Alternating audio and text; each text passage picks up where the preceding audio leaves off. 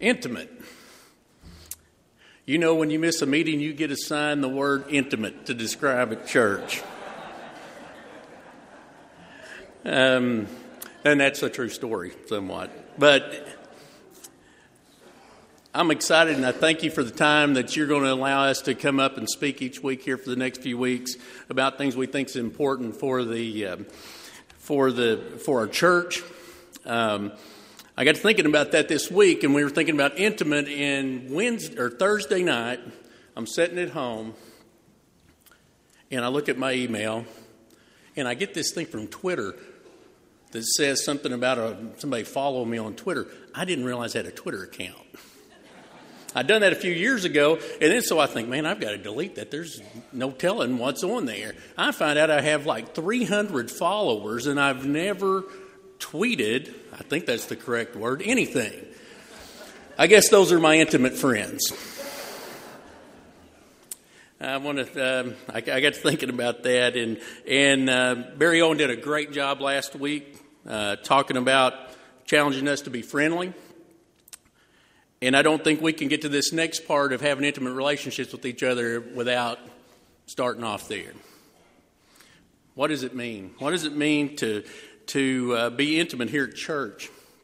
It means you participate, that you're actively participatory in what's going on here. It means that you share, you have somebody to talk to, that you're generous, that you give to other people, that you have relationships, that you build relationships with others, that you encourage, that you become like Barnabas. And I think about Barnabas a lot and when we talk about being encouraging, because we talk about being an encouragement to others a whole lot at church. And in Acts 11, 23, and 24 says, When he arrived and saw what the grace of God had done, he was glad and encouraged them all to remain true to the Lord with all their hearts. He was a good man, full of Holy Spirit and faith, and a great number of people were brought to the Lord that day. So be a Barnabas, be an encourager. Also, think we ought to have fun. I mean, I think that is an important part of what we do and to become intimate with each other, it's great to be able to call one of your Christian brothers and laugh about something funny that's happened. And in Ecclesiastes, Solomon said, So I commend you, or commend the enjoyment of life, because there is nothing better for a person under the sun than to eat, drink, and be glad. Then joy will accompany them in their toil all the days of, their, of the life God has given them under the sun. We need to have fun. Guys, it is this is a hard life sometimes, and if you can't laugh a little bit, I always joke around at, at work about some days when things are going bad and you're kind of kind of things you know just kind of don't feel good and and we get together our leadership team and somebody says something funny or tells a funny thing that happened i think man what a blessing it is just to be able to laugh at, at sometimes. The other part that i think is important is community that we have a common purpose. It's right back there making disciples for Jesus who are eager to serve others. That should be part of our community. That's our common purpose. I think about um, things that are kind of symbolic of intimacy, and you, you watch in these close relationships and bonds. Who does that better than anybody else? Sports teams. They work extremely hard at showing uh, that they're really close. I know our football team walks out. You guys have been to a Greenwood football game or happen to see them play. They walk out. The kids are all locking arms when they walk out together. We've had their parents with them doing that. Some of y'all have been involved in that, where they walked out. That's showing that they have an intimate relationship and that they're close. They go on retreats. They go to camps. They have their slogan, whatever it is for that season, something that's meaningful to them, and they have goals. And their list goes on and on. And also think about coaches who have somehow fallen into success. What's the first thing they do? They write a book, tell you how to be successful to make money. Um, so, those things, I mean, they, they, they strive because you see teams that have a lot of good people in it or good team, uh, good players, but sometimes they're not successful. And then somebody will come in who knows how to build intimacy and relationships with that group. All of a sudden, they turn things around, they become successful. We have a successful group, and it's the ultimate small group, in my opinion, and that's Jesus Christ and his relationship with his disciples.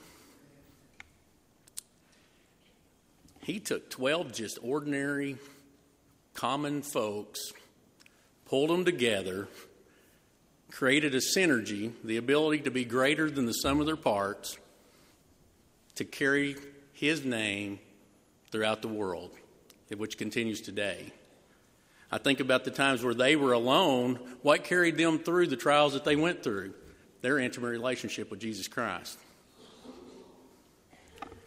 Do we have concerns sometimes about things at church? Sure. When you have 20% in the survey say they don't think they have a friend at church, that's a problem. That is an absolute problem. We need to fix that. You Got to have six or seven close friends, what the data says, to be successful at church. I'm thinking of some personal examples here, and, and just uh, if you'll allow me for, for kind of going through some things that mean a lot to me that this church has done and, and, and has uh, done for my wife and I over the years that I think is intimate stuff. Uh, one of the best things that happened. Um, Rick Odell talked to me about starting a 20 something class. Well, I'm not 20 something anymore. And um, I said, he said, You'll just be the resident old guy. I said, okay, that's good. What do we need to do? Really nothing. Just go to the class and sit in there and have somebody that's consistently there. Well, I watched that class grow. We started out four or five people. We have 20 to 25 some Sundays now. But you know what they've done? They've started meeting outside of church together.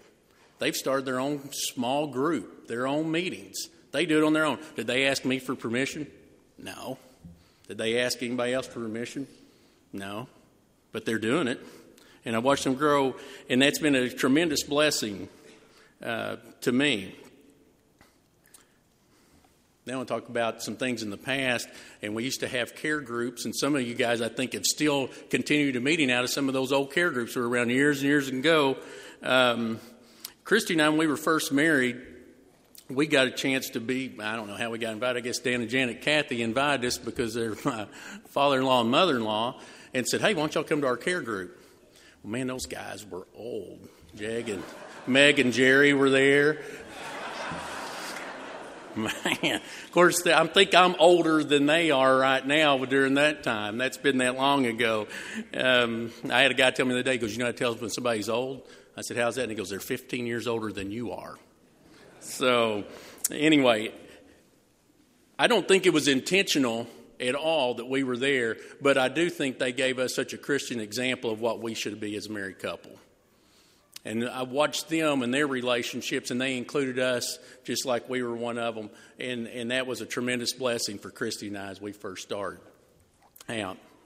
The other thing's a, a kind of a little more traumatic of a story anyway. Our son Hunter, um, he had pneumonia really bad, a really, really bad case of pneumonia. And um, I'll never forget it. Christy and I were, you know, she was spending time at the hospital with him, and I was going to work. And she called me one day and said, Kevin, we need to take, you know, we need to take Hunter to Little Rock. They want him to go to Little Rock. And I said, okay, all right, well, when are we going to go?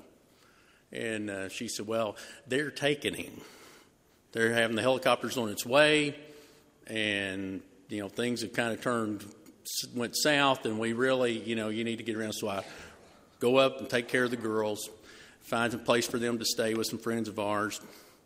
And I grab Christy some clothes and we throw it in there. And I remember kind of the surreal thing of pulling, coming down 540 from Greenwood and seeing the helicopter coming in as I was coming in.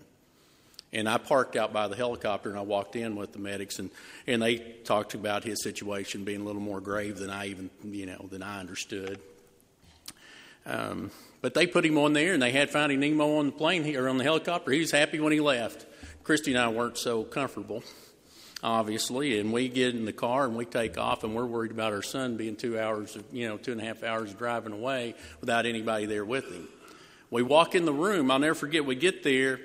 We walk in the hospital room, and there's a gentleman sitting next to him in a chair.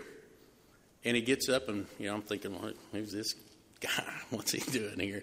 And he gets up, he walks over, and he introduces himself as doctor. I can't even remember his name now, but he was a pediatrician. And through a friend of Chris Benjamin's, I believe at the Chenal Church, he had called somebody there. That guy picked the phone up and called this guy, and this guy canceled his appointments in the afternoon because he knew there was a little boy that was away from his parents who needed somebody to sit with him. That's an intimate relationship with your church when that happens. We also had um, a place to stay. Uh, Brad Pistol and Joel, and, and um, they they made some phone calls to the I believe it's Pleasant Valley Church there in uh, Little Rock, and they arranged for us a place to stay. We had meals from other churches delivered to that apartment where they had us put up while we waited, you know, stuck around for Hunter, and through the grace of God, he's doing great.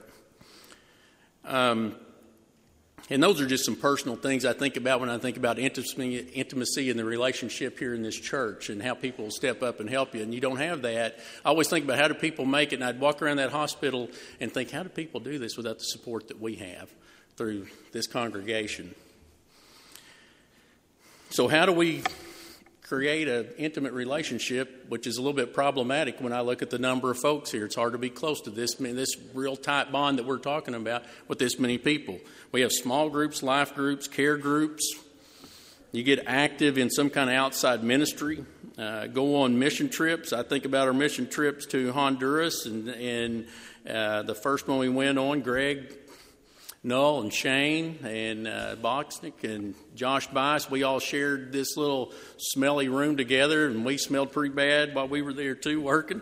But uh, we built some pretty, pretty close relationships. I think I could call those guys anytime and ask them anything I needed, and they'd help me. You also build, even though some of the people that were on the trip outside of that, I got to know better. I got to know some of our youth group a lot better during that time. Um, and then it can be just as simple as calling somebody and breaking bread together, having a meal together. What does it take to do that? Just some initiative to do it. You don't have to ask for permission, just do it.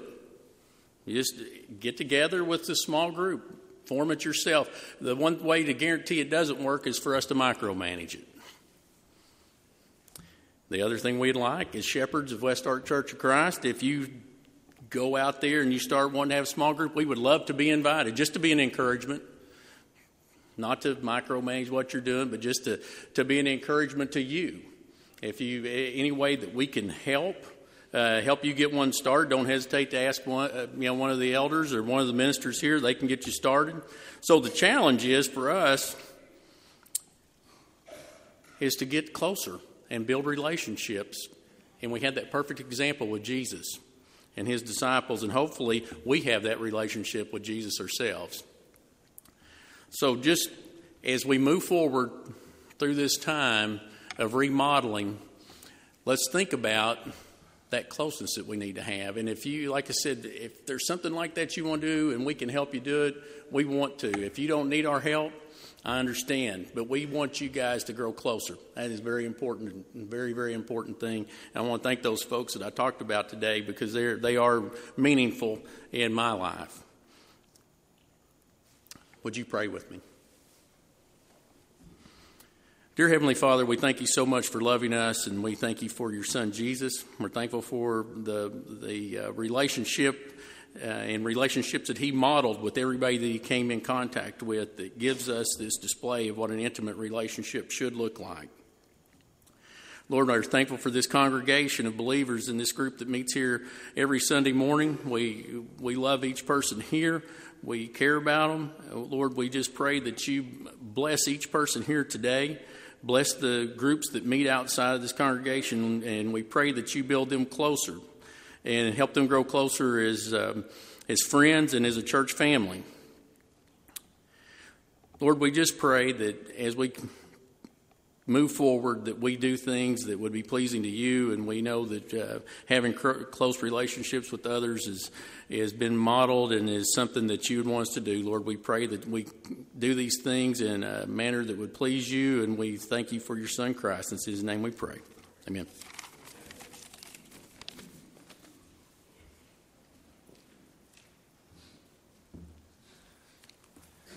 Thank you, Kevin. And uh, I want to commend all of you. You have very intelligent children and grandchildren. I, um, I started out today by going over to the Bridge 56 class and I asked them a question. I asked, What can you tell me about Abraham Lincoln? And each one of them could tell me some different fact about Abraham Lincoln. And they didn't even have to say that he's the man on the penny or the man on the $5 bill. They all knew something about it. And I bet you know a lot of things about Abraham Lincoln, too. Now, it'd be a very different question if I asked some of you, Do you know Abraham Lincoln? Kevin said that some of you are old, but none of you are that old. I wouldn't expect you to know who this man is. This is my great great grandfather, Marion Columbus Bailey. And I know a lot about Marion Columbus Bailey. I know that he trained horses since he was uh, eight years old. I know that he was born when Abraham Lincoln was president. I know that uh, he was a horse jockey and he won a few races. I know that he had a very rusty revolver that wouldn't revolve very well after he fired it. And I know because of that, he could have gotten shot down one day by Frank and Jesse James. And I wouldn't be speaking to you here today if he had. I know that Marion Columbus Bailey stood up for what was right. And when he was at a community picnic, there was this, this horrible drunk who was teasing children. And Marion Columbus, not very old himself, stood up to the man. I know a lot about Marion Columbus Bailey, but I do not know him. Everything I know about him comes from those who did know him. And it's the stories of those people that I know that have told me something about him. The point that I want you to see is there's a difference between knowing about someone and knowing someone. And that difference between knowing about and knowing can be described with intimacy. That being intimate with someone is to know something, it's not just to know something about them, but to know them. And this is a word that may need a little bit of rehabilitation. Fact is, this, this word used to be used as a euphemism for a sexual relationship. And now that's about all the word means anymore. But that's not how the word was originally intended to be used. It has to do with that close personal relationship about knowing someone, a familiarity with them, knowing who they are deep inside. So that even if you know certain things or if you heard certain things about someone, you could say, I know that's not true, or I do know that's true. How do you know? Because I know that person. God wants us to know Him in an intimate way because He chooses to know us in such a way. And the thing that I want you to know about God is that God wants you to know Him. Just as there's a difference in knowing about someone and actually knowing them, there's a difference between knowing about God and knowing God. We can know a lot of things about God. We can know a lot of things about Christ. But until we take it to that level where we know Christ, we haven't experienced all that there is. God is so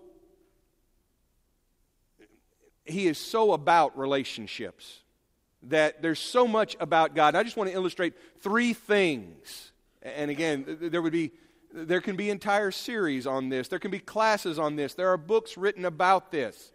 But you have to move this into something that has to do with your life, discovering that God is relational. Just look at the Trinity God is the Father, He is the Son, He is the Holy Spirit. And throughout the centuries, people have tried to understand how those three can be one. The closest we can come to it is to understand the deepness of intimate relationships that even if there are three different personalities there, there is a oneness because God within Himself, He relates to Himself. There is a relationship built into the very core of who God is.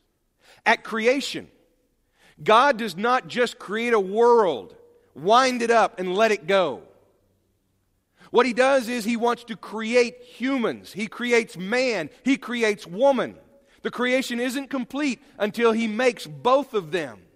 and until He can share relationship with them and they can share relationship with one another. Creation is not perfected, creation is not good, and that is God's intent in the creation. And this has to do with our worship. Everything we're talking about this month, it has to do with the way we live our lives together, and it has to do with our worship. Now ask yourself, what is it about worship that's not intended to be intimate? Dave took us around the Lord's Supper table this morning. He led our minds, led our hearts around that supper table. He said that we celebrate and we give thanks that Christ was willing to die for us. Does that not illustrate how serious God wants to know you? That He would give His life for you. Does that not illustrate how important it is to God that we learn to be closer to other and we grow in our relationship with one another? Because the whole point of the communion was to draw not only us closer to Him, but to draw us closer to one another. Kevin made mention of the apostles. Those were the first ones that, that Christ shared that communion supper with. And He wanted them to be one. He wanted them to have that relationship with one another. There's so much involved. Our singing, our singing is not just about entertaining God, it's about harmony. It's not even about hitting the right note. Thank God that we can. Thank God we've got people who can. But if you can't, it's about joining in. It's about having that relationship so that we are, are, are embodying our oneness. And when we sing together, we come to know one another better. I also, I think we can also reverse that. if, if, you, if it's not always easy for you to join in on songs, and I'm going to confess, it hasn't always been easy for me. But when I know people, when they're my friends, I can join in because I have relationship with them.